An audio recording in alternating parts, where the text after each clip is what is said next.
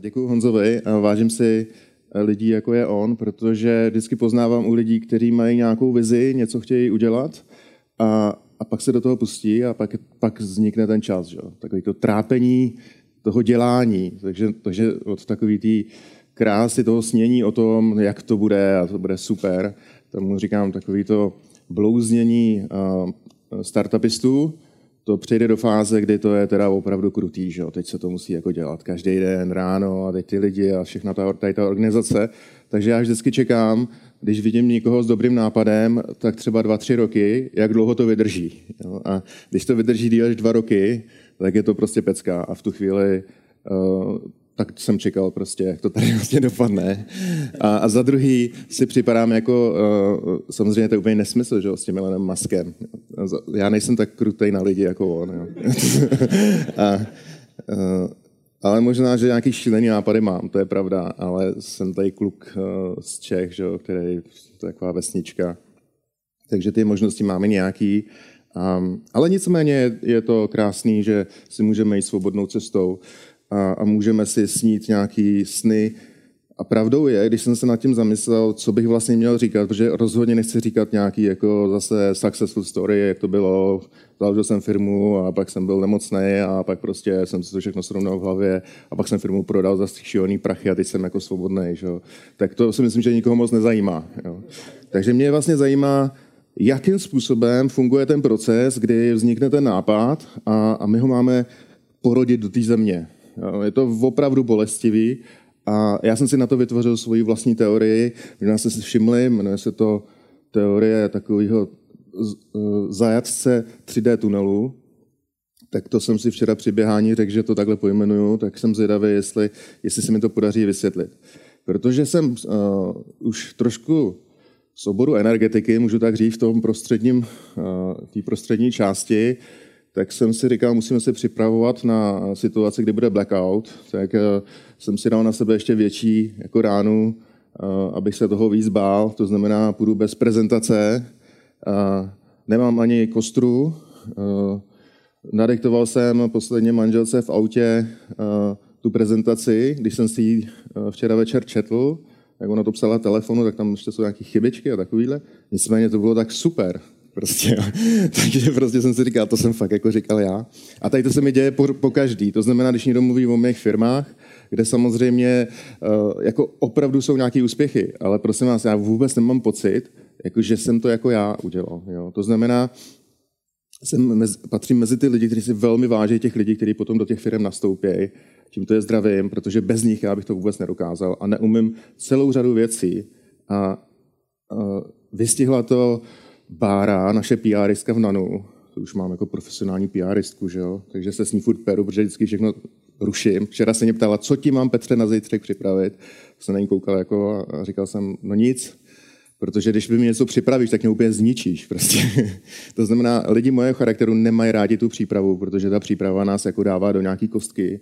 A já, když jsem si připravoval v hlavě třeba, vždycky jsem si představil, že už tady před vámi stojím a, a teď vám vlastně povídám, tak po každý do toho jdu jiným směrem.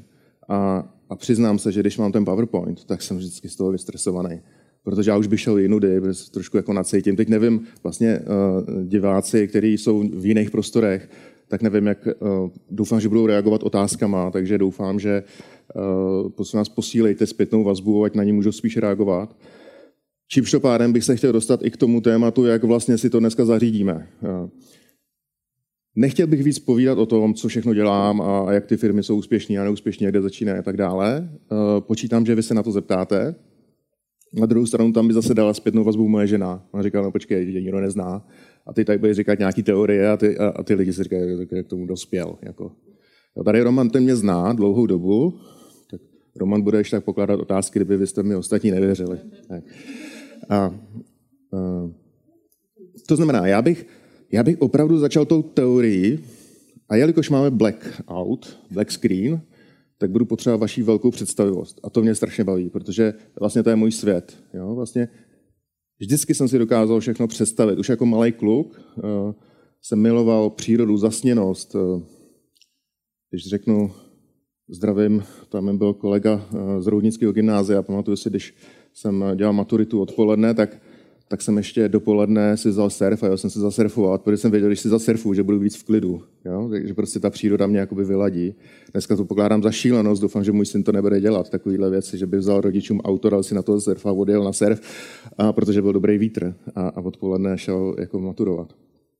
Takže takovýhle až šílené věci se mi vlastně v životě dějou. A no vidíte, teď vlastně kam já to mířím.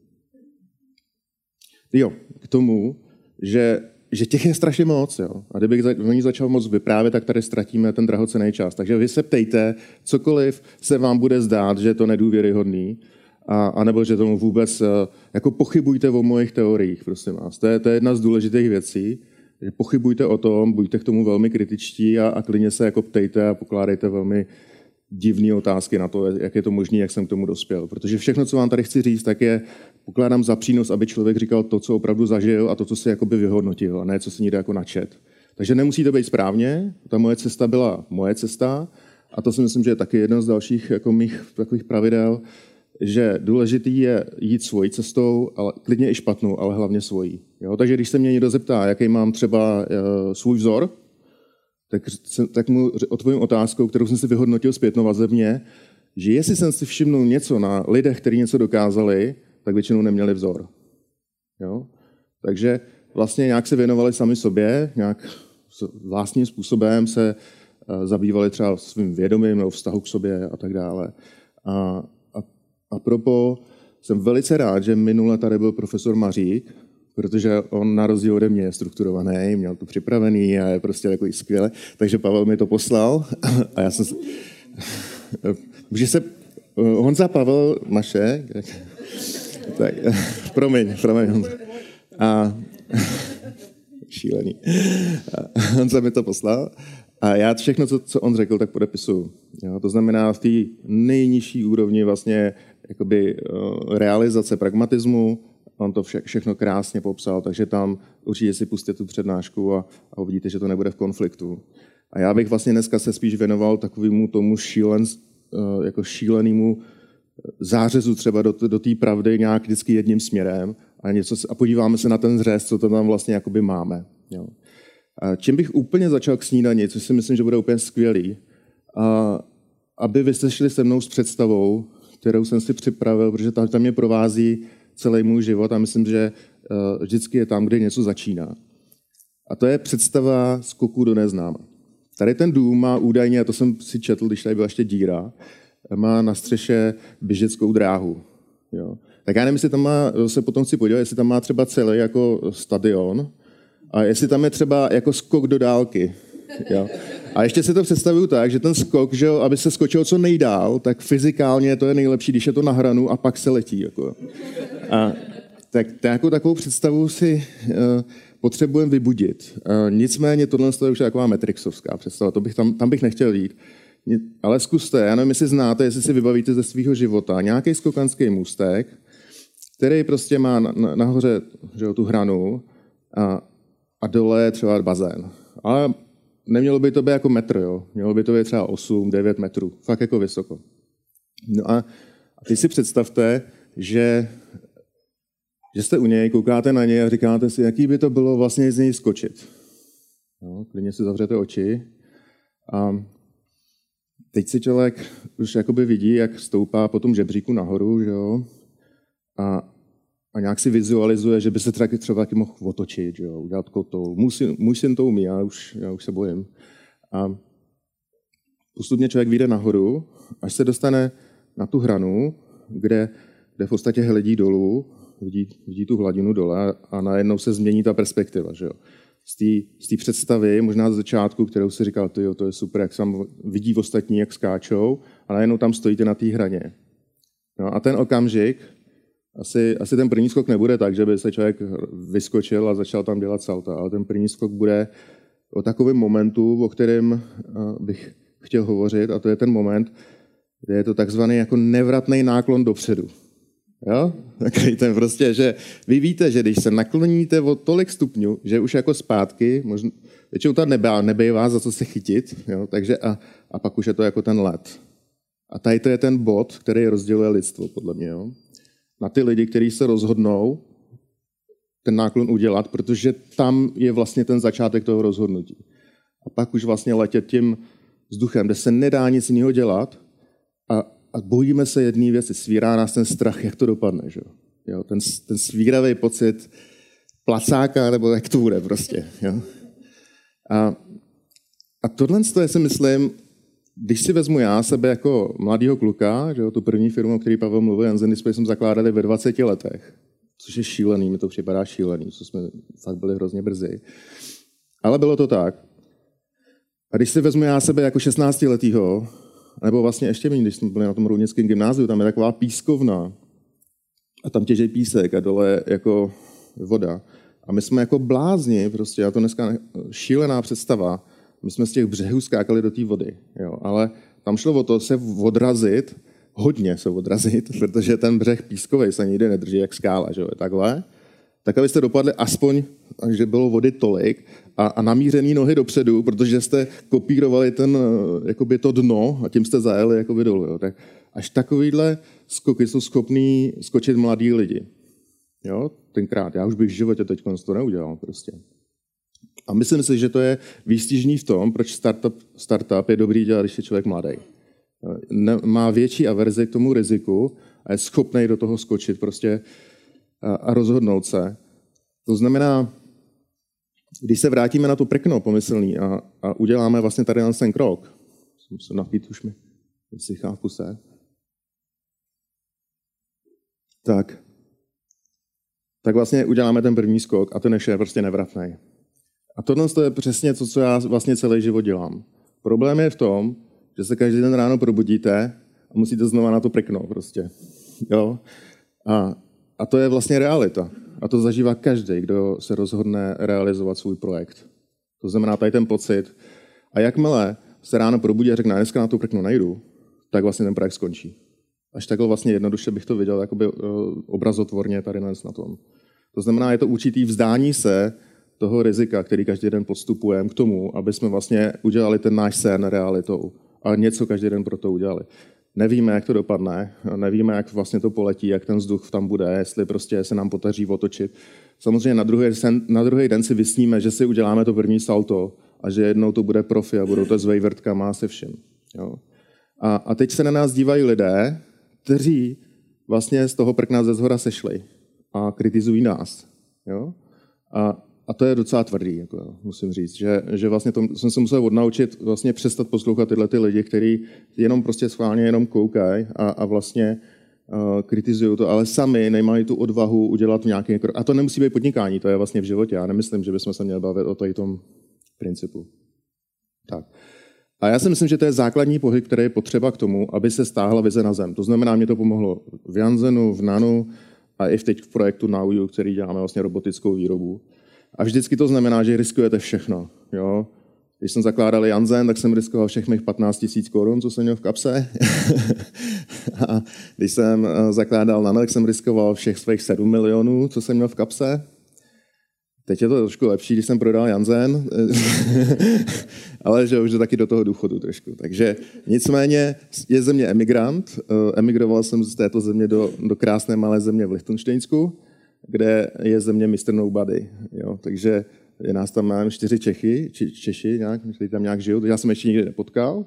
Nicméně žiju v novém prostředí, učím se nový jazyk, začínám úplně znova a, a je to zase znova ten hezký pocit, vlastně, když znova jdete na to prkno a jestli skočíte. Jestli vlastně obětovat se jste s tím přestěhováním, když víte, že určitý projekt v Čechách zasadit nejde a musíte ho zasadit třeba eh, ve Švýcarsku nebo někde. Jo?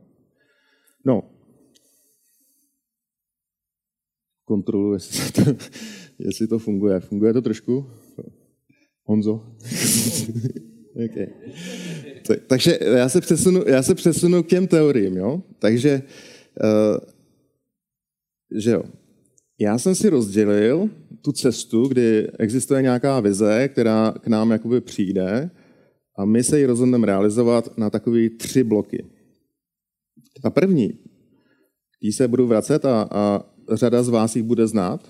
Je taková, když si představíte člověka na té země kouli, on tam sedí, je taková anténa a těch lidí je všude po té země kouli a najednou se při, přižené nějaká jakoby, myšlenka a často se stává, že se urodí v mnoha hlavách těch lidí, kteří v tu chvíli jsou na to naladěni. Jo? Takže první premisa, když mě něco napadne, vím, že to není čistě moje myšlenka, že to nějakým způsobem přijímám a, a, a vlastně vidím to a vidím taky mnoho dalších lidí, kteří mají uh, tu samou, v ten samý moment dost podobné nápady. Pracuje hodně lidí určitě na robotických výrobách teď. Nicméně, ta, ta vize je velmi esenciální, to znamená, není nikde okopírovaná. Ten druhý prostor, kam se, uh, kam se zapisují ty vize, si popíšem za chviličku a tomu říkáme na teorii 3D tunelu, do kterého jsme trošku zakletí. A ten třetí prostor je business bojiště. To je pro mě úplně nejhorší, co může být. Jo. To je prostě konkurence, pokud ty všechny tady ty věci, zaměstnanci a tak dále, vlastně velmi tvrdé, reálný svět úplně, kde my musíme tu vizi jakoby prokopírovat a potvrdit, jestli to nahoře platí vlastně i dole. Aby jsme si popsali ten, ten, ten svět prostřední, protože ten si myslím, že jsme dneska je nejaktuálnější, tak si musíme říct, když jsem si to tady maloval, jo, ale to obrácím. Co to znamená vlastně zajet, zajetec 3D představivosti prostoru? Jo? Od dětství nás učí nějaké taková jako představu, že furt jsme v tom 3D, na, na, i na tabletech, na, na smartfonech máme ten 3D bod my třeba tam s klukama to sedí, tak tady děláme konfigurátor 3D v oblečení, takže tady máte svého avatara, můžete si vlastně oblíknout potom do svého oblečení, to je matematicky svázaný s tím, že se to potom jakoby vyrobí, ale pořád jsme v tom vnímání 3D. No jenomže víme, že třeba to vědomí se v tom 3D jako nenachází. Že? A ten čtvrtý prostor si představit, většinou náš mozek moc nedává. Je to, je to hrozně těžký se posunout. Eh, většina lidí si myslí, že ten čtvrtý prostor je někde daleko. Jo? Ale on může být vlastně úplně milimetr od našeho oka.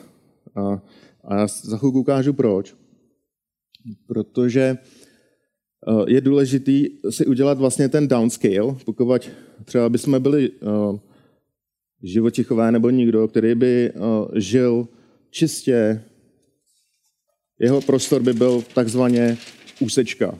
Jo? To znamená, to 3D si představte, že je vlastně úsečka a lidstvo ví o tom, že všechno se žije na té úsečce, takže lidi pořád proudí z bodu A do bodu B. Říkal jsem si, že možná to taky je, že člověk si tak jako přemýšlí, že se tady jako narodím, nic neexistuje a tady jako žiju a tady jako umřu. Jo? Takže vlastně, kdo ví, to je, kdo ví, jak to je, možná, že žijem vlastně na nějaký takovýhle 3D úsečce. No a a co se to vlastně děje, když nikdo z toho prostoru, kde všichni to znají a všichni říkají, tady to je svět a, a učíme se o tom. Vlastně co je škola? Škola nás učí, jak to funguje tady na té 3D úsice, ale naučí nás vůbec nic dalšího. A co se stane, když nikdo, a to už si představit umíme, jak umíme vystoupit z úsečky, že jo, kdykoliv uděláme krok doprava, anebo doleva. A co se stane, když takovýhle člověk v podstatě se najednou zamyslí, sklidní se a posune se sem. První věc, co člověka napadá, že se ztratí těm lidem, co žijou na té úsečce. Jo? Eh, což je docela jako nepříjemný pocit. Protože eh, vám nikdo nerozumí najednou. A já si myslím, že vizionářům přesně se tohle stává. A teď ten vizionář má jako různé možnosti. Že? On samozřejmě se sem vyskytne, pak se vrátí zpátky, protože se potřebuje najíst a potřebuje prostě žít s dětma, s manželkou a tak dále. A dělá vlastně tady ty kroky. A, a postupně si tady ten svět jakoby rozšiřuje, a, ale má tu frustraci v sobě. A ta frustrace je dost veliká. Co s tím udělat? A má dvě možnosti. Buď to, buď to tady ten svět popíše a, a někde na internetu ho zobrazí, že já jsem byl tady a takhle to tam vypadalo. A nebo, když je to třeba jakoby projekt té firmy, tak se rozhodne, že ho do té úsečky prostě jako dotáhne. Já nevím, můžete si představit různé věci, jako že to tlačí, tahá prostě, ale tady ten proces je strašně těžký. A tady u toho, když si představíte právě toho Elona Muska nebo kohokoliv, kdo to dokázal v tom velkém měřítku, tak všichni dělali tenhle ten obrovský pohyb. Proč byli naštvaní na ty lidi na té ústečce? No, protože oni to viděli a ty lidi na ústečce to nevidí. A oni říkají, ty debile, ty to nevidíš, když jsme se domluvili minulý týden, že ten výrobek bude vypadat takhle prostě. Jo? To znamená, velmi lehce dokonce propadnete zlosti, naštvání, jo? že ty lidi jsou hloupí, že to nevidí a tak dále. Protože vy to vidíte, a vy, ale ne, nejsme schopni třeba často ani jim to zobrazit. To znamená, to je základní problém vlastně umění vtáhnout do toho našeho světa něco nového, čemu už my věříme. A je to ale esenciální vize, tohle. Když se zamyslíte, jak dneska ten svět funguje, tak já bych se z té úsečky přesunul právě do toho 3D tunelu. To zkusil namalovat. Takže pořád vidíte takhle tu úsečku, ale okolo ní jsou vlastně vylepený plagáty v tunelu, kde my se pohybujeme, a vlastně koukáme na ty plagáty a jich čím dál tím víc, protože na internetu se vlastně zobrazují a, a vlastně ten tunel se stává jakoby masivnějším a masivnějším. Každý den se ty plagáty mění, že jo? Každý den se podíváte zase do toho svého koukátka, který nám, jak říkám, nedovoluje si koukat na hvězdy už, protože vlastně žijeme v tomhle tunelu. Jo? Takže vtáhnul jsem vás do toho prostoru sem, jsme spolu tady, protože tady budeme dlouho. tak. No a, a tady je skvělý, tady je třeba, že eh, tady že jsem minule mluvil s profesorem Maříkem machine learning a agentní systémy a tak dále. Jo, a co to je? To jsou přesně jakoby věci, které se tady v tom prostoru skvěle uplatnějí.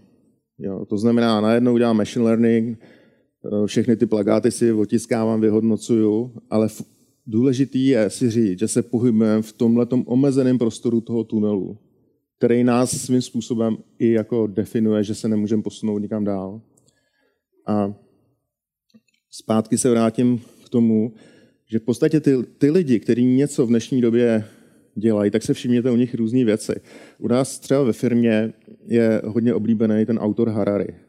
Asi většina znáte. Já jsem tu knížku ještě nepřečetl, protože já jsem to nebyl schopný číst, protože mě to přišlo jako uh, zbytečný to číst, že to je jasný. Jo.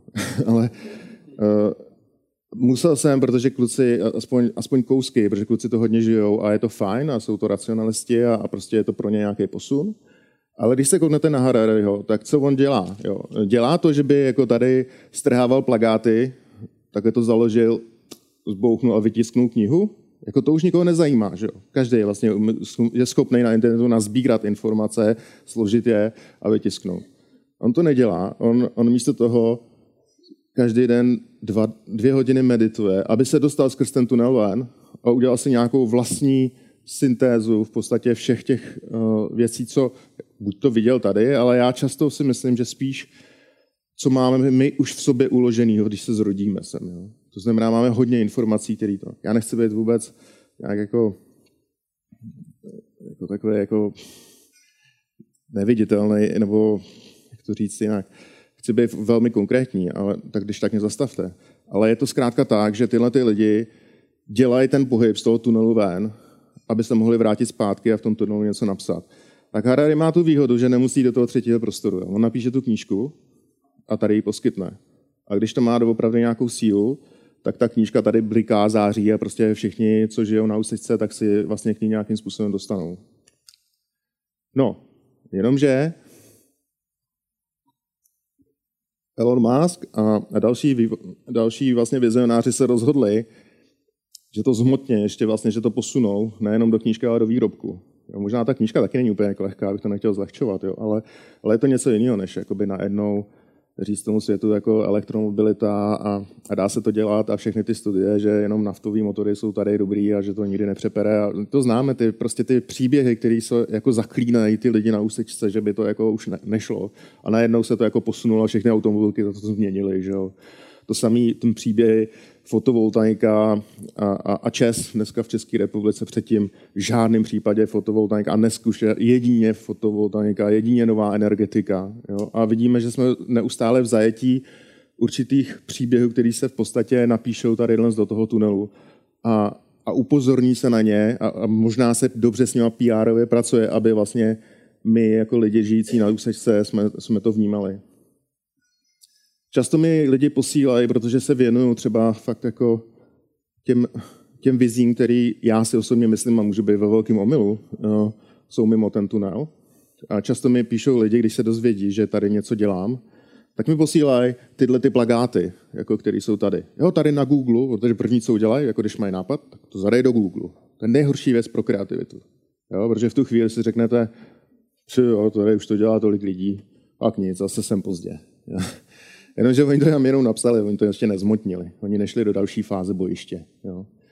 A, a, a já vždycky mám ten problém těm lidem vysvětlit, čím bych to chtěl teď udělat jakoby masivně, neposílejte to člověku, který chce něco tvořit, protože tím v podstatě ho zavíráte do toho tunelu.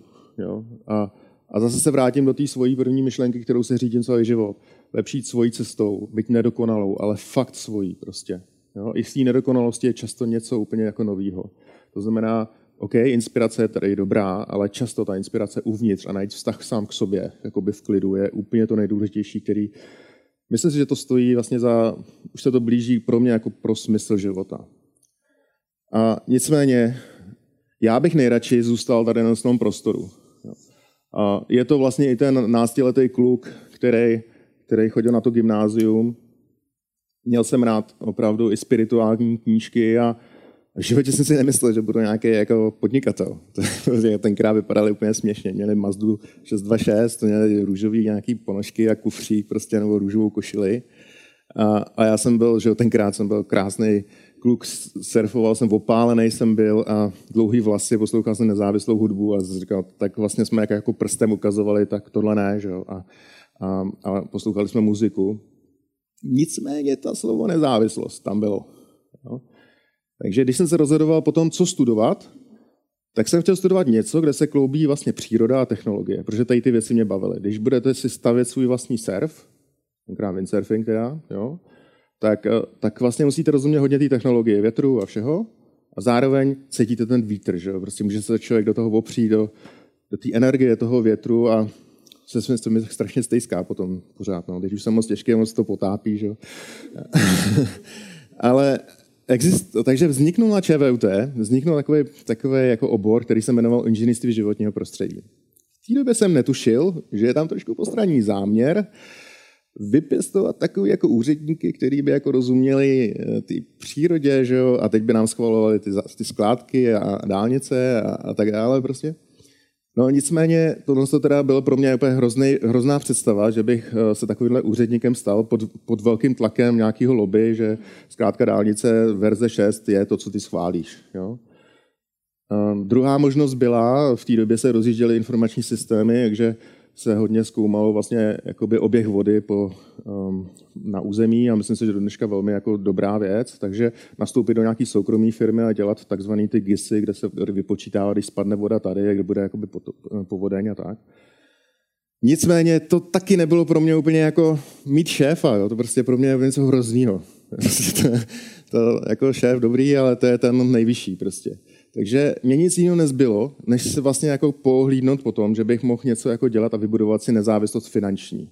To znamená, tam jsem byl drivovaný do toho, jako dotlačený k tomu můstku, že jo, a jsem si prostě tak řekl, tak jo, tak tam prostě musím vylízt a skočit.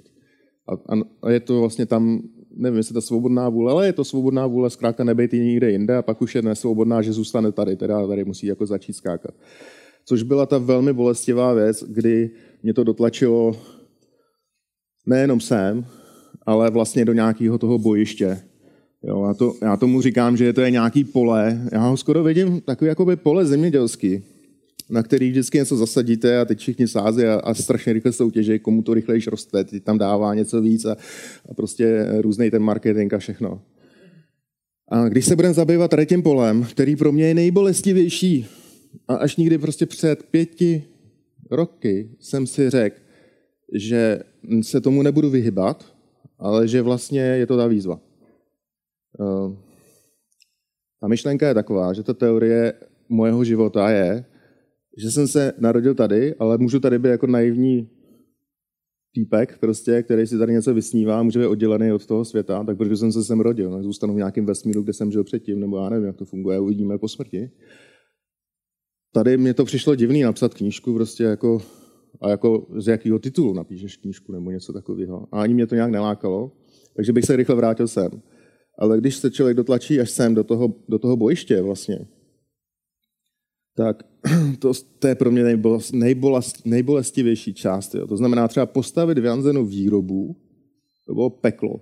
Jako opravdu čtyři roky těžké práce, kdy, kdy najednou víte, že z té výroby každý den musí odjet ten kamion toho zboží, teď tam je prostě najednou 100 lidí, najednou 250 tisíc položek, průchod tím materiálem a tak dále, aby to celé fungovalo, zabijete toho vizionáře. Jo? Ale uh, to je ten rozdíl. Který ten vizionář chce jako tenhle ten krok udělat.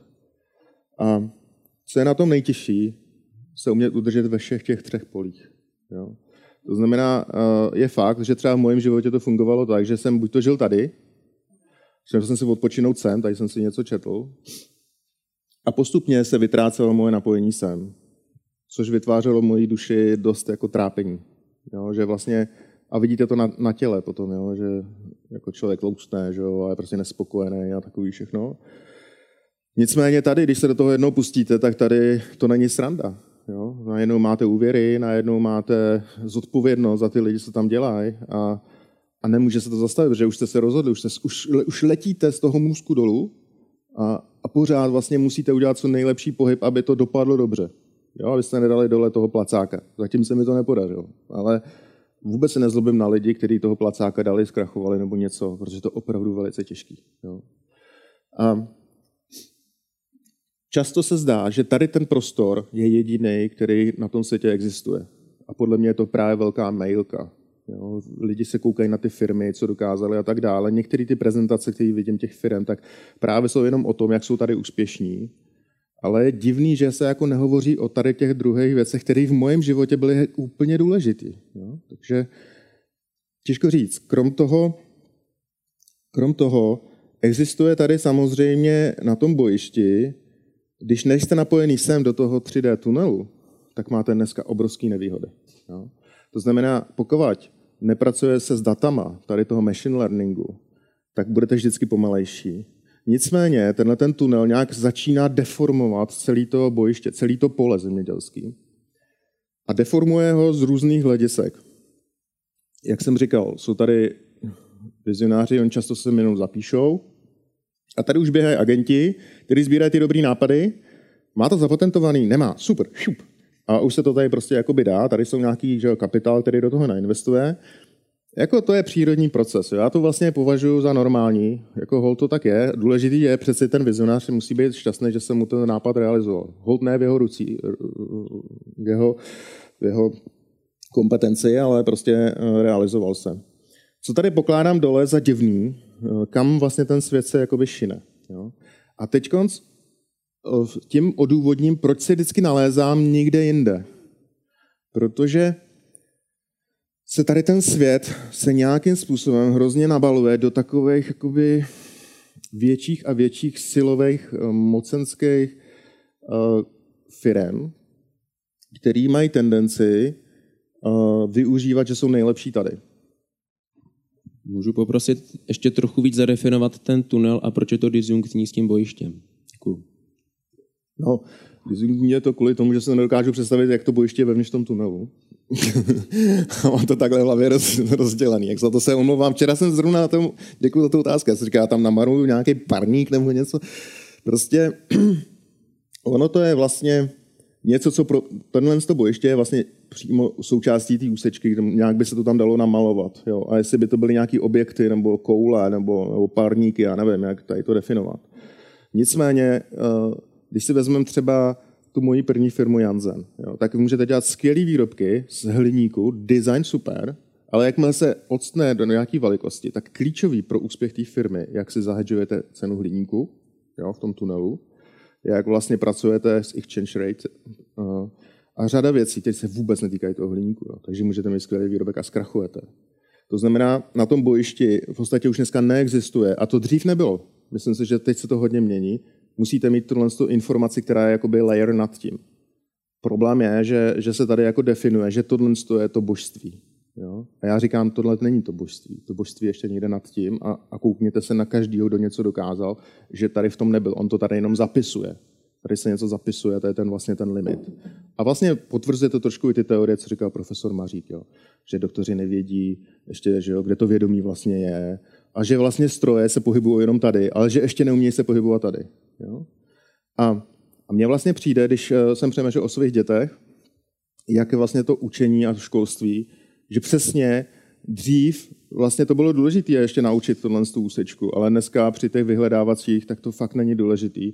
a je možná důležitější umět pro ně udělat tenhle, naučit je tenhle ten pohyb. Jo? Nahoru a naučit je ten pohyb vlastně i, i sem do toho prostoru. No. Když vezmu druhou svoji firmu Nano, tak, že jo, já jsem tvořil Nano tady.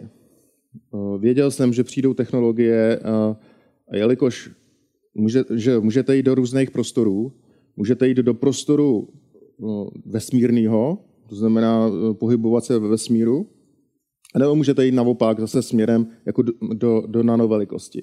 A jelikož žijeme tý mě chceš přerušit, a já to pak nena, nena, nenavážu. Petře, já myslím, možná otázka je, mm-hmm. kdyby řekl, co to vlastně nano je, protože tu chvíli, já to třeba vím, ale myslím, že většina lidí to neví. Jo? A, a to přesně chci říct. Ale děkuji ti.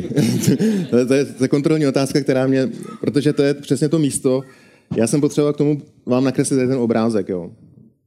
Protože já jsem nano vytvářel tady na tom místě a pro mě nano znamenalo vizi, jak vlastně budoucnost energetiky bude vypadat. Studoval jsem udržitelnost, mě vlastně baví vždycky ta udržitelnost, napsat vlastně, co by vlastně se změnilo v tom světě změnit, jak já můžu přispět k tomu, aby to bylo jako lepší.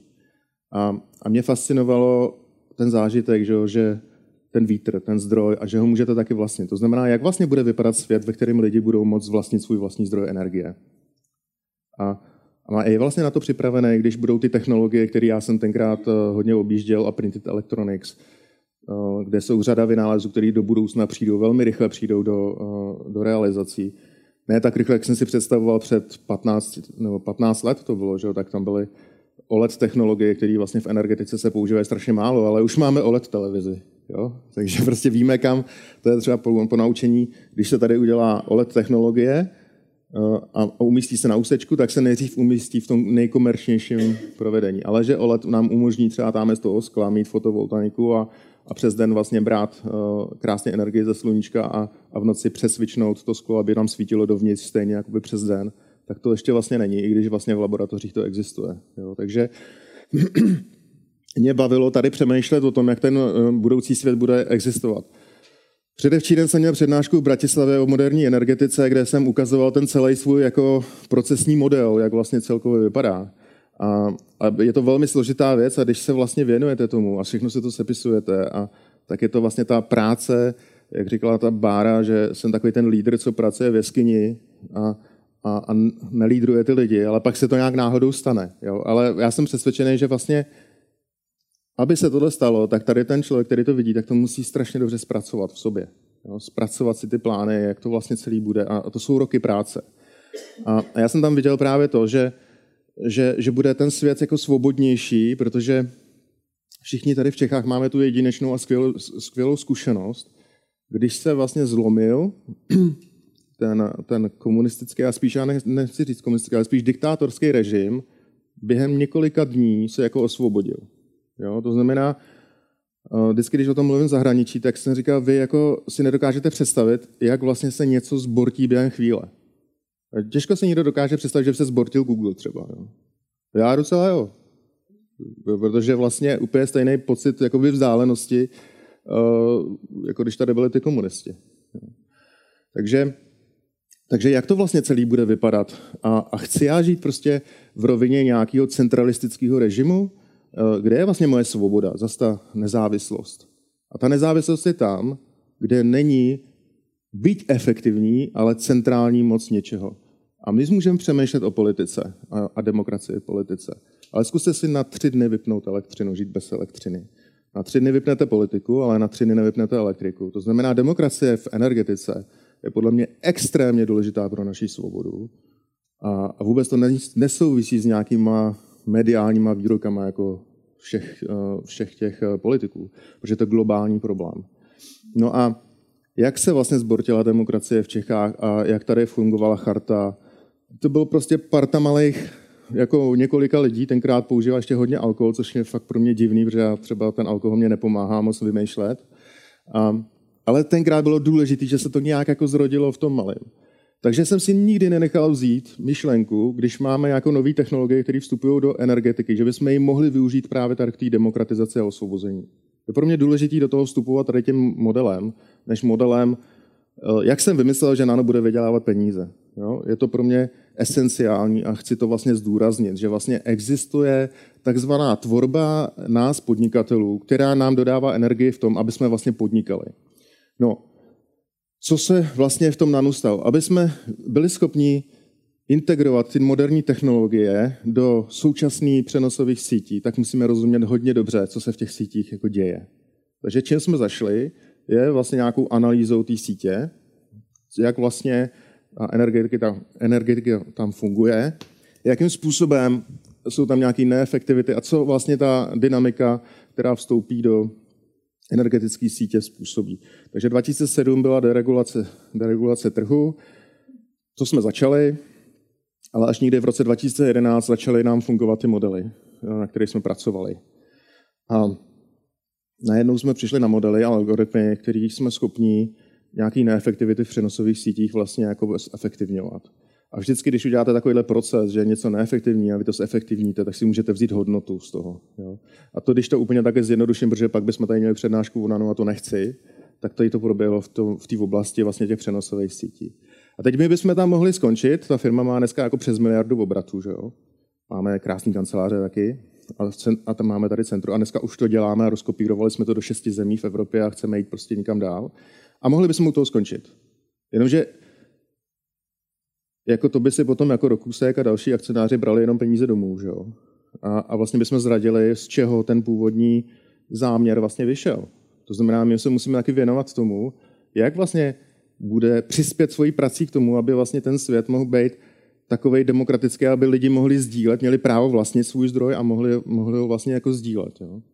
A, a to je to, kam my vlastně ty peníze znova investujeme. Protože ten základní, ta vize byla prostě takováhle a byla koncepční. Takže dneska jsme to rozšířili, že dneska řídíme vlastně na dálku třeba průmyslovým eh, objektům, jako třeba nebo kogeneračkám, tak je řídíme na dálku a podle stavu té sítě je třeba vypínáme, zapínáme, aniž bychom porušili jejich základní biznes a pomáháme jim vlastně ekonomicky, protože to znova zase nějak jako navazuje.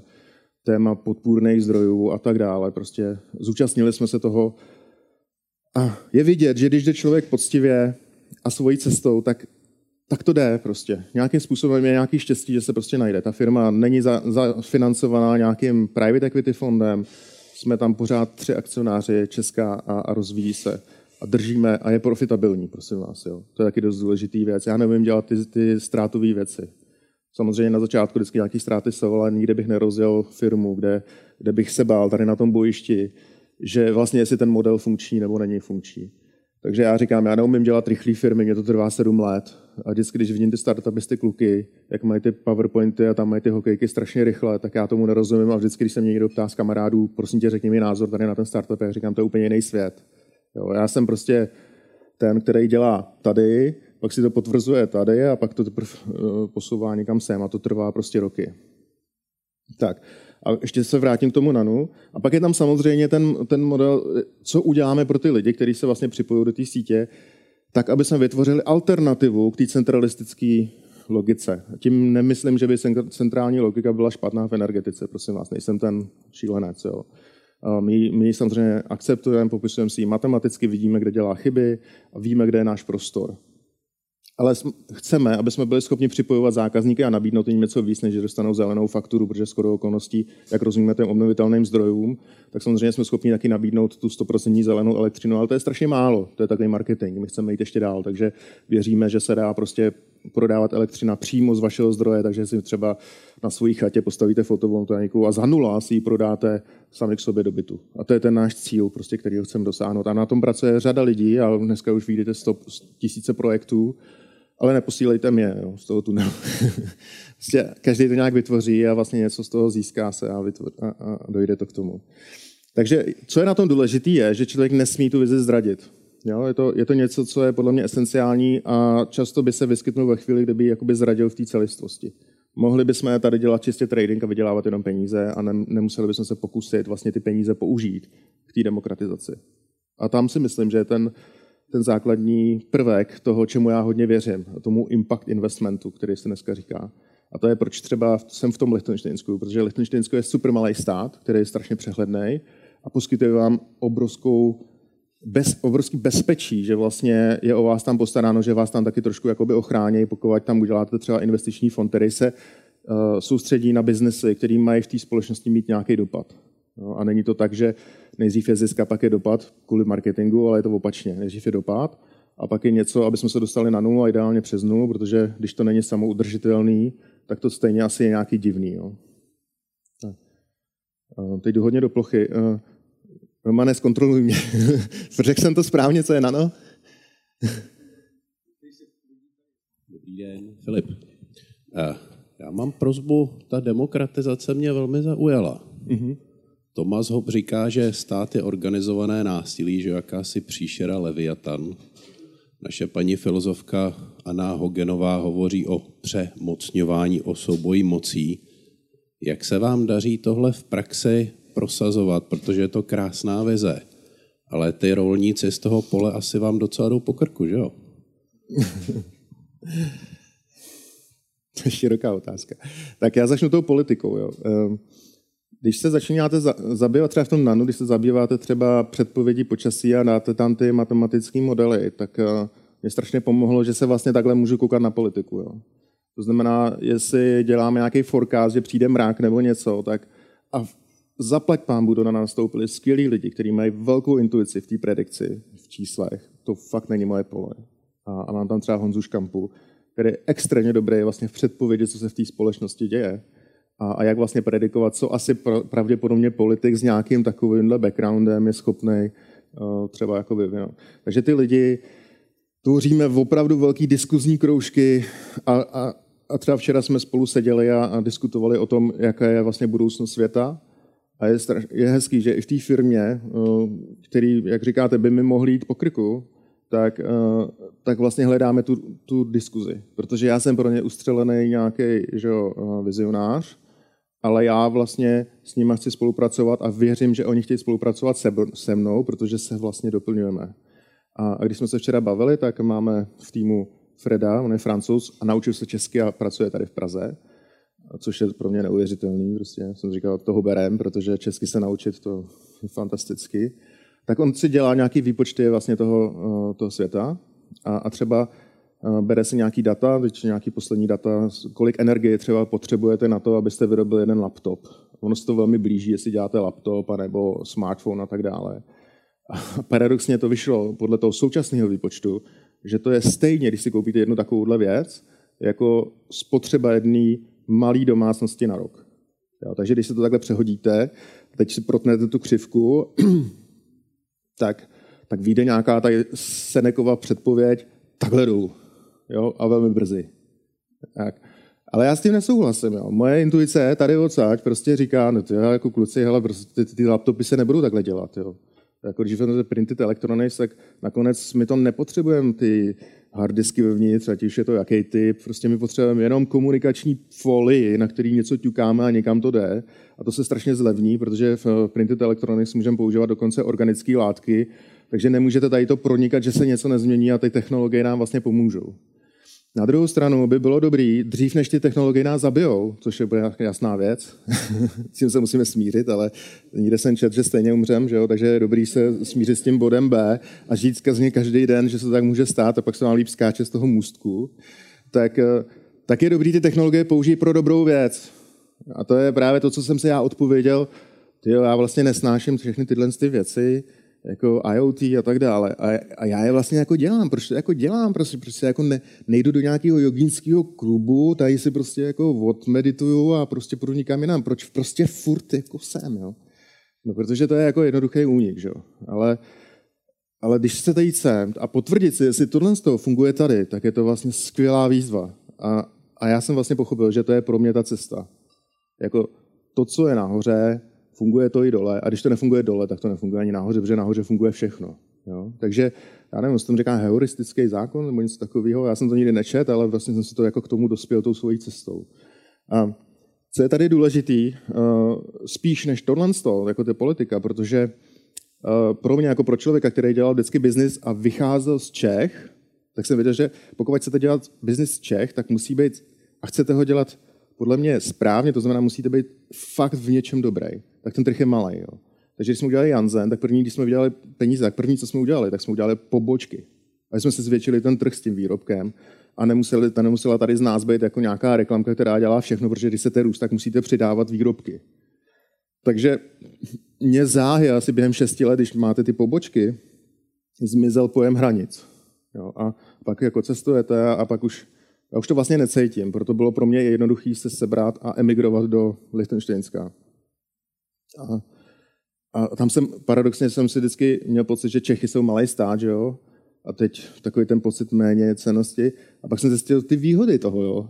tak jsem šel ještě do menšího. to je prostě tak. Ale čeho já se tady bojím dole? A, nebo bojím?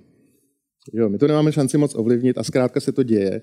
A teď já nemyslím nic zlýho proti těm korporátům, který tady jako zmíním, protože mám tam řadu i kamarádů, že jo. jako hlavně teď nemyslím tady jenom, ale, ale když se budu bavit třeba o Google, tak samozřejmě, když, se, když já si nacítím, co, co se vlastně děje s Googlem a s Applem, tak proto já už si třeba od, já nevím, pět let zpátky si třeba nekupuju Apple. Jo, protože okamžitě na mě do, doléhá ta svíravost toho, že mi tady končí ta demokracie. Jo, a, a vlastně, i když je to šílený, protože koupit si něco jiného, co funguje, skoro nejde, tak, tak vlastně fakt trpím a prostě akceptuju, že to je blbý a že prostě, že, že, že si kupuju něco, co funguje hůř. Ale mám ten pocit, že jsem to jako podpořil tu alternativu. Jo? Vlastně to znamená, že se nešinu zase do něčeho, kde vládne jedna skvělá strana, kterou všichni volají protože vlastně jsem to zažil, já už to zažít nechci. No a co se tady vlastně děje, že když si představíme, zase taková ta představa, fakt jako velmi fyzická pro mě, když třeba jste jako já, tvůrce firm, který jde jakoby z nuly a teď si tady vlastně udělá nějaký takovýhle jakoby pole a teď už to tady krásně jako roste, že jo, prostě je to super. A teď, co dál, že jo? No, uh, že základní cíl těch startupů je tu firmu prodat za velký prachy a ten zbytek si užívat. No, což já třeba neumím, já si neumím užívat ty peníze, takže prostě já někde budu pálit takhle a vlastně dělat ty, ty pohyby. Nicméně na tom vlastně funguje, eh, když bych teda, to už se mi nepodaří, se omlouvám, tady zobrazil ty společnosti, které mají velmi dobrý machine learning a mají vlastně tu informační výhodu eh, tady, tak vlastně jdou a válcují to pole. Jestli si představíte na polích, co způsobují jaký ty velký traktory s těma velkýma kolama, že jo, tak víme, že tu půdu strašně udusávají. No a vy jako podnikatel se uctnete dřív nebo později, že se tadyhle ta koule na vás vlastně přikoulí, když je to zajímavý, a řekne vám, tak ale, tady jsme si udělali jasno. Takže buď to se na nás nalepíš, jo, my tě vlastně jako nabalíme na sebe, anebo tě prostě jako přejedem, protože není jako žádná další šance. No a to se mi jako moc nelíbí. Jo, to, to, to, jestli bych měl říct nějakou, nějaká frustrace, tak je tady ta frustrace z toho, že tyhle ty, v podstatě to i nahrává tomu, že vznikají startupy, které neustále vlastně cílejí do toho, že se nalepí na tu kouli a je to vlastně jejich cíl. A já teda si říkám, kde ten startup vzniknul, jo? Můžu být taky sticha trošku, protože Jansen jsme prodali americkému investorovi, který samozřejmě dělá svoji kouli. Jo? Ale já jsem se potřeboval uvolnit pro další projekty a potřeboval jsem, abych tady měl osivu, abych tady mohl jakoby osít. A pro, pro mého partnera to bylo asi jedna z největších, ale i pro mě, jo, jakože prodat českou výrobu americkému investorovi znamená, že je to asi nějaká dobrá, jakoby, dobrý pole, takže je to takový pocit úspěchu na bojišti, ale já jsem si potřeboval uvolnit místo a investovat to, co děláme námi s klukama, vlastně do té robotické decentralizované výroby. To znamená, Tohle je ta frustrace a to je to, co mě žene dál. Já doufám, že vydržím dlouho. Já, já třeba můj cíl, kdybych měl říct, proč jsem zase začal zpátky běhat, protože mě už to pak nebavilo, protože jsem zjistil, že když běhám, tak mám moc síly a pak dělám blbosti. Takže, takže jsem přestal běhat a šel jsem úplně jako do, úplně jsem jako slousnul všechno a úplně se mě to trápilo a jsem si říkal, super, ale aspoň nebudu mít tolik síly dělat kraviny. Že jo? tak jsem si to potřeboval pře- přehodit. A já jsem si to přehodil na to, že moje vize je třeba pracovat fakt do těch 90. Jo, aby to tělo vydrželo a do 90 jsme mohli takhle vlastně jakoby tvořit a člověk mohl být ještě pořád nějakým, uh, mohl něco dávat tady na tom směru. A proto jsme si vytyčili, když jsme, teď budu mluvit o tom třetím projektu, který vzniknou čistě náhodou a, a s radou lidí, který teď nebudu jmenovat, ale protože bych jmenoval jednoho, tak bych nevyjmenoval ty ostatní a by třeba byli na tom špatně. Tak my jsme, že jo, jak jsme tady tradovali v tom nanu, tak jsme si, já vždycky, já už jsem pak postrádal jako tu fyzičnost. Jo. Bylo super třeba nanu, že obchodujete s elektronama, tak na rozdíl od té fabriky, když vy někam odvezete kamion zboží třeba do Španělska, jak oni řeknou, no, je reklamace jedné palety, to víceméně to vychází asi tak stejně, jak kdybyste tam letěli, tak řeknete dobrý, no. tak my vám to uznáme. Tak to je super, že elektron vám nikdo nezreklamuje. Jo? Že to je jako fakt blbý elektron, ty si přijďte si proto zpátky. Se mi ulevilo. Ale vlastně mi tam trošku chybělo jako ten materiál. Jo? Takže jsem říkal, kluci, vy jste skvělí, tady sedíte před těma monitorama, že jo, tady máme ten dispatching, 24 hodin 7, prostě tam seděj. Jo, pojďte, uděláme si vlastní elektrokola. A tak jsem, protože jsem měl kontakty, jsme koupili speciální motory a teď jsme, oni říkají, hele, to je blbý algoritmus toho motoru, musíme to překódovat, tak jsme se do toho vrhli, skoro to už jako zavánělo tím, že jsme si trošku jako začali dělat elektrokola místo té firmy, jo. ale strašně nás to bavilo. A já jsem si tenkrát říkal, ty jo, vlastně, že jo, ty, ty elektrokola v tom městě udělají něco, že jako vyrovnají to město do plochy a vlastně by se dalo na tom elektrokole jezdit do práce a tím by se opravdu ty ty, ty auta dali pryč, jo, tak, což bylo někdy před sedmi lety, tak jsem uh, oslovil pár lidí a řekl jsem, hele, pojďme udělat kolekci, jen tak, prosím, kolekci v oblečení pro elektrokola do města, ale aby to šlo i do kanceláře. Jo. Tak jsme to udělali, udělali jsme to během dvou měsíců, no a, prezentovali jsme to na design, bloku s Monikou Drápalovou, jsme to dělali jako návrhářkou. No jenom, že ten projekt, že jo, vyhrál Czech Grand Design, což se ještě nikomu ve fashion nedostalo, ne, ne, nestalo a my jsme to tam střelili rovnou během pár měsíců. A jsem říkal, no tak co s tím, tyjo? tak to vlastně vypadá, že to je jako náznak, že je to vlastně docela dobrý, takže z toho asi budeme muset udělat firmu. Že? Tak jsme udělali firmu, což byl pro mě jako docela voříšek, protože jsem se dostal do oblasti industry eh, toho textilní, textilní výroby a to mě jako zděsilo, protože jsem si říkal, ale to je šílený. Já, jako, my jsme tady, já, já mám za sebou jakoby vý, tvorbu výroby uh, vlastně v té, uh, dá se říct, metal, jo, máte prostě nějakou už jako chytrou kerovou výrobu s polorobotama, uh, kde máte ten hliník a tak. A když přijdete do šicí dílny, tak to je jako šok, že jo. Krom toho, když zjistíte, jak se vlastně dneska šije v oblečení, tak to je prostě šílený. To je vlastně, představte si, kdyby takhle jezdilo auto, tak tak máte furt takový ty Toyoty, které jsou znejtovaný, jo, protože tam někdo prostrkává nit jako skrz to. Jo, že se tam třeba vůbec nesvařuje a takovéhle věci, tak mně přišlo jako na mysl, no to je úplně šílený. No nicméně jsme použili speciální látky jednoho švýcarského dodavatele a, a udělali jsme celý tady ten projekt. A já jsem zjistil, že takhle vyrábět nechci. A řekl jsem, tady to je šílený. Všechny výroby nakonec, kdyby jsme i my byli úspěšní, tak končíme v Číně. A, a to jsem nechtěl. A řekl jsem, OK, tak zastavíme radši komerčně ten vývoj a budeme se věnovat, jak bychom mohli vyrábět v oblečení, aby bylo vlastně decentralizovaný. Vrátilo se zase takový ty malý krámky jo, nikam. A ten Fortel se vlastně vrátil uh, zpátky k zákazníkovi a možná jsme vyloučili všechny ty kamiony, co tady jezdí. Byť je doprava strašně levná, ale strašně mě to nebaví, když jezdím po dálnici a vidím ty šňůry těch kamionů z těch e-shopů. Že bychom mohli jako celý obrátit.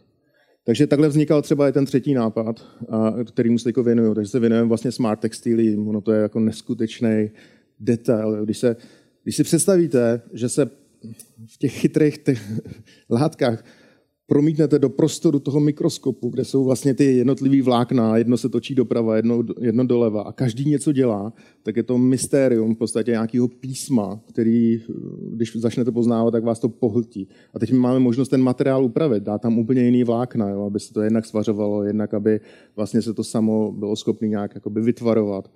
Takže to je to, co teď dělám. Ale cílem je, aby lidi si byli schopni objednat v oblečení, který bude na ně přímo na míru, protože 3D scanning a avatary prostě nemusíme vyvíjet to tady, za, tady u těch koulí, už to tady dávno jakoby se jakoby nabalí, takže na to se chce napojit. Ale chceme, aby když si něco objednáváme, tak za prvé, aby se nevyrobilo něco, co nemá svého majitele předtím, což si myslím, že je velký problém fashion, protože všechno, jako 40% jako se vyhazuje. Jo. A, a za druhý, aby si člověk to mohl trošku upravit a aby mohl povýšit podíl hodnoty materiálu v té ceně toho zboží na trošku víc, protože se říká, že 80% je značka a 20% je cena toho materiálu. A, a to je prostě věc, která se těžko zbourá. A my jsme chtěli, aby vlastně jsme mohli do toho dát ty nové inovativní věci A abyste si mohli sledovat nějakého návrháře, který se vám líbí, jak navrhuje věci a on uložil vlastně takovýhle návrh do uh, kedovské podoby a vy jste si to zadali do výroby, která bude k vám nejbližší. Jo? Tím se vlastně ta sustainability hodně posune. Takže to je vlastně ten cíl poslední, který doufám, že vidíte, jak prochází těma prostorama. A poslední bych chtěl říct, že je vždycky důležitý, když už se nalézáme tady, aby jsme si našli cestu sem. Protože často se to v tom každodenním cvrnkání kuliček do dílku, jak říkám. Jo. Ty kuličky ráno stanete a už tam jsou prostě a všichni se musí vycvrkat, ať jsou to maily nebo něco a pak to děláme na záchodě, tak aby se to stihlo. Čas, veď. tak to je všechno, tak se ptejte. Dotazů, dotazů je moc. Já jenom připomínám, pokud vy se chcete zeptat, tak si prosím vemte uh, mikrofon. Uh, já, já, se, já jsem možná, a, a, a zamávajte tady na Alici, ona, ona vám ten mikrofon podá. Uh, já možná ještě, než, než, na, to, než na to narazíme, mě fascinuje jako šíře těch oborů, do kterých ty se vlastně, do, do, do kterých ty pronikáš. Jo? A to, to je něco, jakože že tady vidím prostě nanomateriál a tady vidím nějakou jako kdyby obrovskou vizi prostě sustainable světa. A tak jenom, jak je možné jako tady tímhletím tempem studovat, jak je možné vlastně jako kdyby pronikat do těch oborů, protože to, co já vím, tak ty největší věci vznikají prostě mezi oborama, nebo když něco vezmeš a přitáhneš to někam, kde to nebylo. Mm-hmm. Svařování oblečení. Mm-hmm. Ale no to je právě, abys to mohl dělat, tak potřebuješ tu šíři. Jo, to je přesně jako, jsi vlastně odpověděl, že, eh, no víš. Ale jak? jak? No, jak, jak? No, že jo, nestrácet čas tady, že jo. to je prostě první věc a, a sklidnit se a, a buď to ke mně něco jde, nebo ke mně nic nejde a když ke mně nic nejde, tak to nebudu tlačit. No. Tak si, já závidím těm lidem, co si umějí užít život prostě na pláži a nebo něco, nebo dělají něco úplně totálně jednoduchého. Prostě to není jako to, co by bylo životní můj cíl a, a dokážou si ten život užít jinak.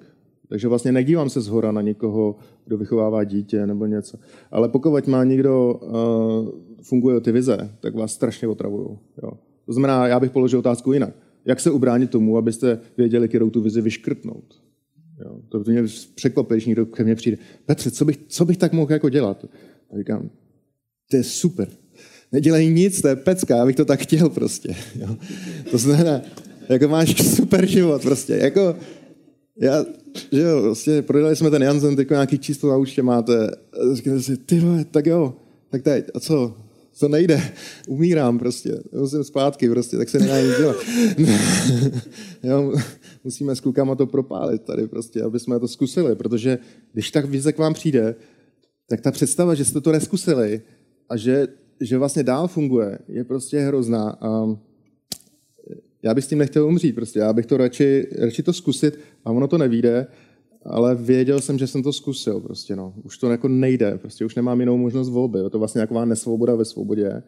Ale k tomu, já jsem se právě ani nechtěl nazývat nikdy vizionářem, já jsem vlastně, protože si myslím, že ten nejdůležitější práce je tady a to je vlastně ten scénárista, jo.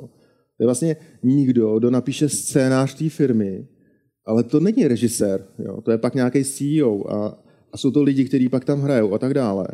To znamená, ty jsou klíčoví tomu, aby se tady to pole jako dalo dohromady. To znamená, já jsem málo kdy prostě potom už, já nemůžu říct, že jsem tu výrobu jako já postavil. To postavili pak jakoby oni. Že jo? Ale kdyby nebyl ten začátek, ten scénář, tak ten film nikdy nevzniknul. Jo? Takže scénárista asi nebude fungovat tak, že napíše jeden scénář a, a konec. Jo? Nějaký dlouhý seriál, nebo já nevím, co by udělal. Takže přirozeně bude psát ty scénáře a bude velmi dobře propracovávat, aby se potom dali zmotnit. A to je ta moje role, kde jsem se já našel. Takže pokud se nikdo najde, a to bych chtěl právě poradit všem těm lidem, kteří to mají nějak podobně jako já, aby si vlastně věřili a udělali ten skok a, a doručili tady tomu světu možná něco víc, jo, protože můžou vidět vlastně ty komplexitu toho celého a z té komplexity něco postavit. A a je to lepší, než když se to staví čistě od spoda s tím, že se jenom něco copy-pastuje tady nebo něco obsledovává, okopírovává a tak dále. Že je vždycky dobrý, když, ta, když to jde z té esence skrz ten tunel až sem. Mě napadá uh, spousty otázek. Uh, možná ty si říká všechno to je o těch lidech, o těch lidech, kteří to potom jako kdyby ten scénář realizují. Mm. A, a jak si vybíráš? No to já ještě neumím. Uh, často dělám chyby. Jo. Um, že jo, když zakládáte firmu, tak máte ještě tu nevýhodu, že nemůžete uh, přijmout ty nejlepší lidi. Mm-hmm. Jo, že vlastně oni čekají, On pro ně tam není jakoby puk, jo. takže vlastně furt ty lidi se snažíte dotlačit a dávat jim podporu. Já mám ještě další nevýhodu, že vidím v lidech velmi velký potenciál. To znamená, často izolovaně vidím, na co by jakoby měli. Problém je, že oni, aby, aby tohle to naplnili, tak zaprvé musí chtít a musí odstraňovat u sebe věci, které je zatěžují, že ten potenciál nevyužívají. Protože pak, když ten člověk prostě jakoby v nějaký psychologické rovině je prostě nestabilní, není integrovaný, nevěnuje se sám sobě, tak je prdu, že má jako super dar, jo, třeba 3D představivosti nebo něčeho takového, protože vlastně to nakonec neví. A to mi přijde hrozně líto.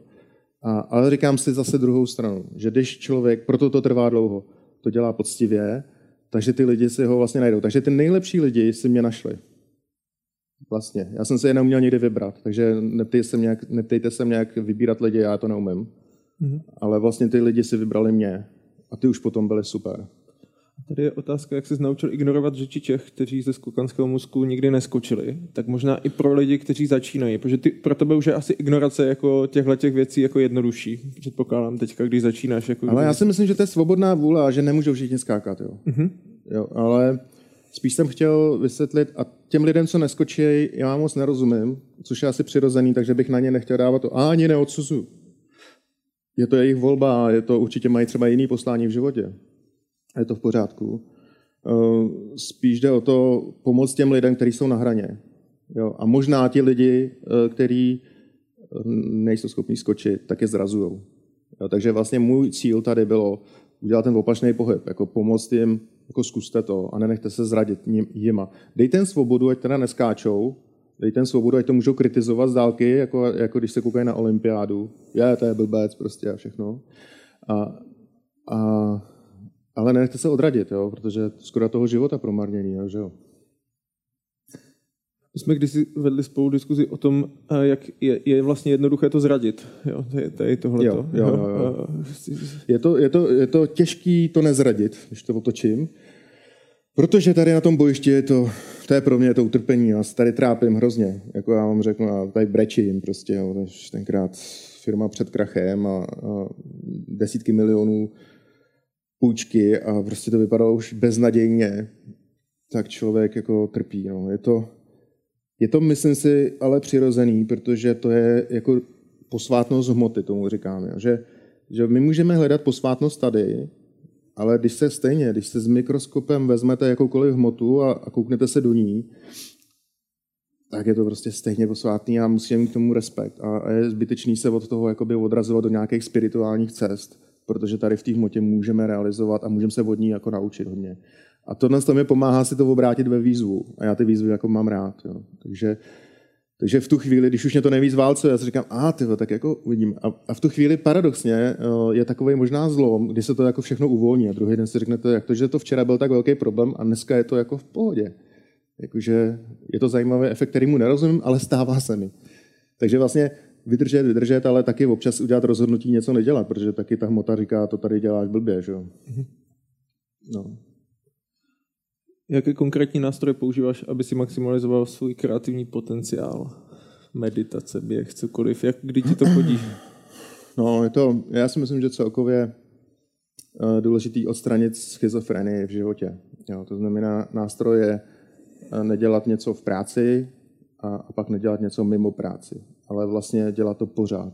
A vlastně i v té práci hledat tu meditaci a i v tom životě hledat prostě zase, aby jsme se neoddělili. Aby zkrátka z toho nebylo takový, že v neděli v kostele jsem jako super a v práci platí zkrátka jiný zákony. Vlastně pokoušet se to vlastně integrovat a ne, nedostávat se do té schizofrenní situace.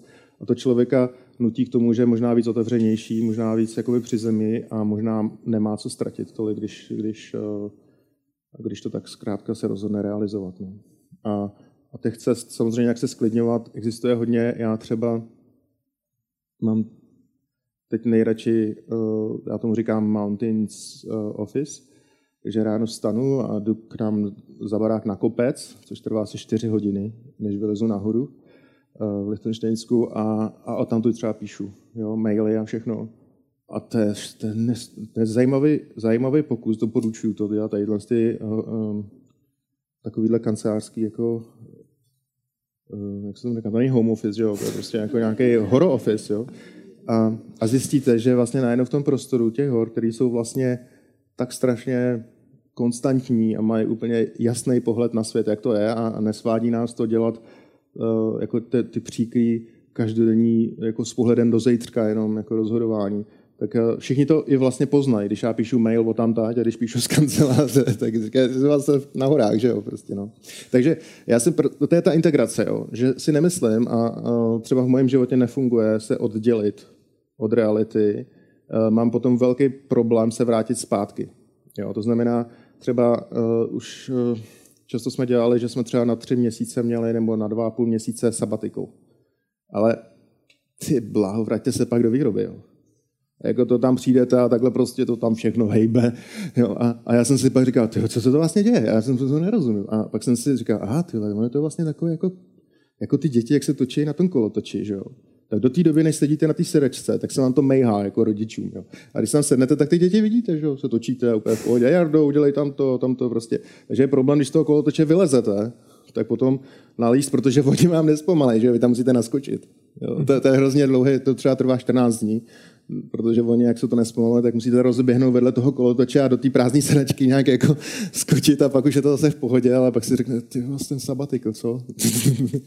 Takže si myslím, že prostě každodenně jako by to nějak kouskovat a zmenšit ty procesy je možná lepší, ale určitě každý to má jinak. No. A v každé životní fázi se dá prostě doopravdy to přestřihnout a odjet někam na delší dobu a, a říkám, pozor na ty návraty, je to teda jako bolestivý. No. Ale uh, mě napadá ještě, mě napadá ještě otázka, častokrát se teďka jako říká o tom, že vlastně tvoříš v týmu, jo, myšlenka na myšlenku, pinkáš si tady tyhle hmm. ty věci a, a mě, mě to, to, jako, to říkáš jako úplně s tímhle tím nekoresponduje, že hmm. prostě, že, že, jak, to, jak to vlastně máš ty, jak to vidíš? No ne, tak ono vždycky tvoříš jakoby v týmu, ale pravdou je, že prostě když, když je někde vybraná ta individualita, která nese zodpovědnost za ten projekt, to jako není, že děláš tam v okno, že jo? Jo, prostě tady je nějaká zodpovědnost a ten tým uh, má nějaký pohled a nadhled a, a šel by nějakou jinou cestou. A samozřejmě pro ten tým je to velká frustrace, když budeš třeba racionál a budeš pracovat v NANu a budeš vidět, že můžeš vydělávat peníze, jako krásné peníze na prostě zefektivňování uh, spot, market, spot marketu um, s elektřinou, tak ti bude hodně frustrovat, protože jako tady chceš investovat do nějaké jako demokratizace trhu. No? Takže je to těžký, ale já kdybych vlastně na to přistoupil a neměl tu pozici toho uh, majitele té firmy, tak ona ta firma se vlastně někam posune. A, a zůstane z toho čistě tohle, možná se to někam nalepí. A to je, já docela trpím, protože těm lidem to nezávidím, protože oni nevidí třeba ten nadhled a chápu jejich trápení s tím. Jo, a, a že jo, pokud si to nezažije, že to vlastně je možný, tak ta pravděpodobnost se zdá nemožná a, a v principu neudržíš tu velkou vizi. A Druhá věc, co, co já u sebe vidím, že vlastně ty vize u mě jsou velmi pevný. Jo. To znamená, mě fakt nevadí čtyři, pět, jak děláme dlouho, jako tu robotickou, šest let, jo, driftovat na té vizi. A pro mě je důležité, že mi pořád sedí. Že pořád vlastně mi sedí. A že se to tady ještě nedaří realizovat, je prostě vždycky nějaká zpětná vazba. Jo, a zpětná vazba třeba u toho oblečení byla, že to nemůžu dělat v Čechách. Jo, to znamená, bylo to celý špatně, že jsem to dělal v Čechách že když přijedu na území Švýcarska, tak najednou, wow, jasně, to chcem, to je dobrý, jo, to je dobrý, to přesně do toho zapadá. A, tak, a tady prostě, jo, to je skvělý myšlenka, ty jsi nějaký jakoby vizionář, jo, prostě, no, tak to, to by možná mohlo jít, jako, no, to je, Mm, to, to držím ti palce. Jako. a říká, jo, díky, to jsem potřeboval prostě. Jo. Takže, takže prostě to tady těžký a je potřeba prostě někam zdrhnout. A někde, kde to prostředí je plodný. To znamená, musíme si trošku, a to je to, co jsem si taky uvědomil, musíme si zjistit, jestli, když něco chcem tady zasadit, jestli třeba není zima, že? Jako blbý to tam strká pod sníh, jo, třeba. A jestli, jestli ten trh na to připravený a tak dále, což mě jako vizionáře strašně štve, jo, protože to je, jak to, že to není se připravený prostě, jo. A, a proto právě obdivuju ty masky a ty jobse a všechny tyhle ty, protože oni to tam strkají pod sníh prostě a a v obrovskou svojí silou, která zdemoluje jejich eh, kvalitu života. To je jednoznačný, jo, že to musí prostě demolovat svoji kvalitu života. A obětují ji pro nás, aby jsme byli rychlejší. Jo, protože ono by to stejně přišlo. Jo. Já když vezmu svůj tablet první, tak byl od HPčka a měl odklapávací klávesnici, prostě všechno. Já jsem říkal, ty to je super, to je, to je budoucnost toho. jako počítačů, že jo. A to bylo tři roky před tabletem od, uh, od Apple. A, psali jsme na tom a tuškou a Apple pak udělal, že jo, vlastně rukama a tak dále. Ale vrátila se tuška. a, a prostě to, to podělal i v tom HPčku. Byl tam skvělý člověk, co to vyved, jo, ale prostě nikdo to nepoužil. A možná to zasadil v zimě, jo, ale pak nikdo, kdo to chytil, protáhnu až sem a tou silou vlastně. A já nejsem ochotný tu silu, jak, sílu jako tady dávat. Jo. Jako to je věc, kterou právě chápu, že kvůli tomu jsem pomalej. Jo. Ale mě vadí, jako, že pak se ta jemnohmotnost tady hodně ničí. A, a to jako si myslím, že pro ten život není moc dobrý, jako zase umřít moc brzy. Jo. Škoda. Ale Peťo, já se zeptám ještě, eh, co když se vlastně stane, že ty firmy nebo ta firma se stane tím molochem? Jako, že, že vlastně, že jako... Ale, ale to si jak, myslím... Jak to, jak to vlastně, jako, no. jak se na tohle to díváš? Jasně, jak jsem si na to udělal teorii. No je to přirozený teorie. Uh, jako třeba pro mě je to, ta teorie platná kvůli tomu, že vlastně v tom vidím uh, pozitivní výsledek, že to je vždycky. Něco se narodí, teď to roste, kyne, prostě stárne, jakoby najednou i, ty, i tyhle ty velký koule stejně kostnatě a kdo se odstnul nikdy vevnitř a když já se s těma lidma bavím, tak si říkám, hele, tady už ten spirit končí. Jasně. Jo? A ono se to vlastně jak se rozpadá. A já nevím, jestli taky ten Jansen založil dneska, ta firma Aquiro je americká, prostě každý měsíc další a další firmy tvoří vlastně tu kouli velkou. Jo. Je to asi nějaký přírodní proces, jenom si říkám, kdy se spíš tohle odpojí, nebo jaká bude závislost odsaď sem, protože když vidíme řadu těch lidí, kteří dneska jsou tady jako zajímaví, každý z nich má napojení sem. Každý z nich má eh, vztah k sobě. Přináší něco takového. Takže spíš, co se stane s tím letím tunelem? Jo? Nějak se jako, dostane se k nám ta čtvrtá dimenze, kterou máme tak blízko. Protože to je vlastně ten skok, který potřebujeme udělat. Protože pokud by to takhle zůstalo a ten výpočet by vlastně těch mých kolegů platil, tak to skolabuje, že jo? A to všichni víme, jako jakmile všichni začnou žít stejně jako my v Indii a v Číně a tak dále, tak jako skončíme prostě. A, a já doufám, že třeba tyhle ty zakladatele, kteří ještě jsou živí a ještě jsou toho součástí, takže je to trápí. Jako, jo. Pamatuju si přednášky a majitele seznamu, že jo? ještě v době, kdy jsme byli na vejšce a on vysvětloval podnikatelům, proč si mají zařídit internet. A to je super. Protože tak a říkali, máme faxy. Ano, to přijde faxem, to je jistota. Jo, vyleze to, je to natištěný prostě, že byly takový ty faxový papíry, ono to zhnědlo, že jo, časem. A on říkal, ne, prostě, stejně jako byly faxy, tak než byl jeden, jo, tak teď do budoucna budou mít lidi ty e-mailové schránky prostě. To, to, to, prostě budete, a vy budete mít ty webové stránky, kam se každý dostane. Ale ne prostě, jo, vůbec. A to bude komický, že jo. A přitom to bylo vlastně v době, kdy já, uh, mě bylo 20, jo, 19 nám bylo. A on zakládal vlastně seznam. A, a co se stalo? No internet se rozšířil pravděpodobně na principu toho, že, že byl anonymní a, rozšířilo ho porno. Jo. A pak vlastně teprve, když už teda všichni měli ty přístupy, tak se vznikly ty stránky a všechno a tak dále. Jo. To samé Takže, a já jsem si říkal, ale proč všichni investují do těch kryptoměn teď? Teď je to šílený, ty lidi vlastně prodávají nějaký slib, že to bude raší, ale vlastně jsou ty první, kdo tam jsou zainvestovaní, takže vyjedou nahoru a tam to potom jakoby spadne. A všichni blockchain a všechno.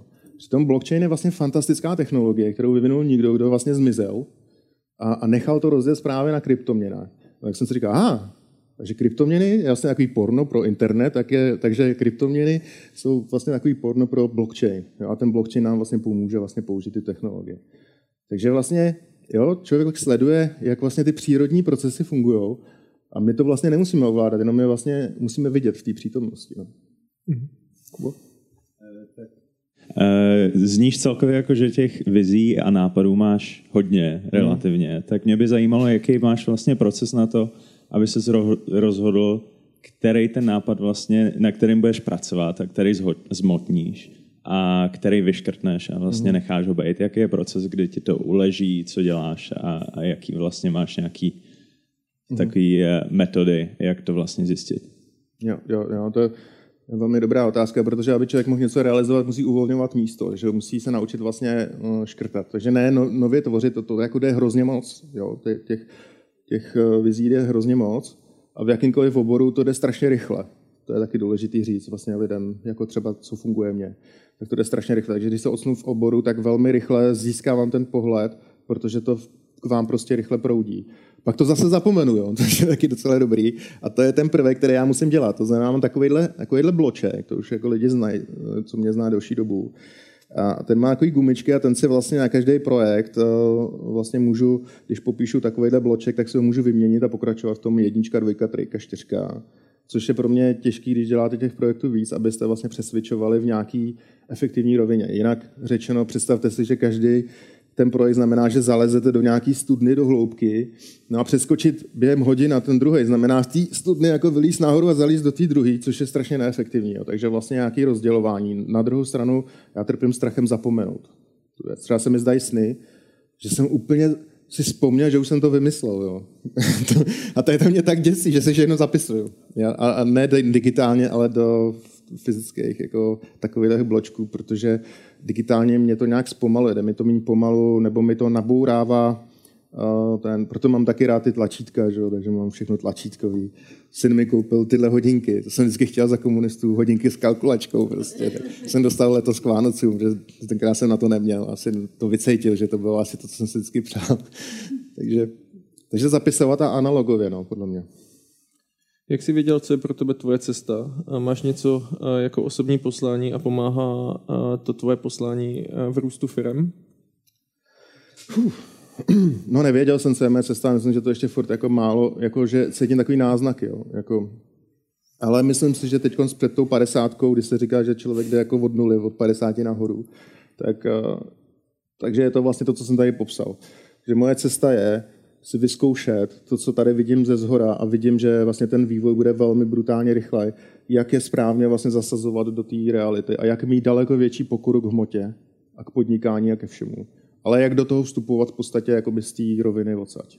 Jo, takže vidíte řadu podnikatelů, kteří třeba začali tady a teď se prokousávají k těm meditacím. Jo, já jsem to měl přesně v opráceně. Jo, pro mě tohle to bylo jednoduché.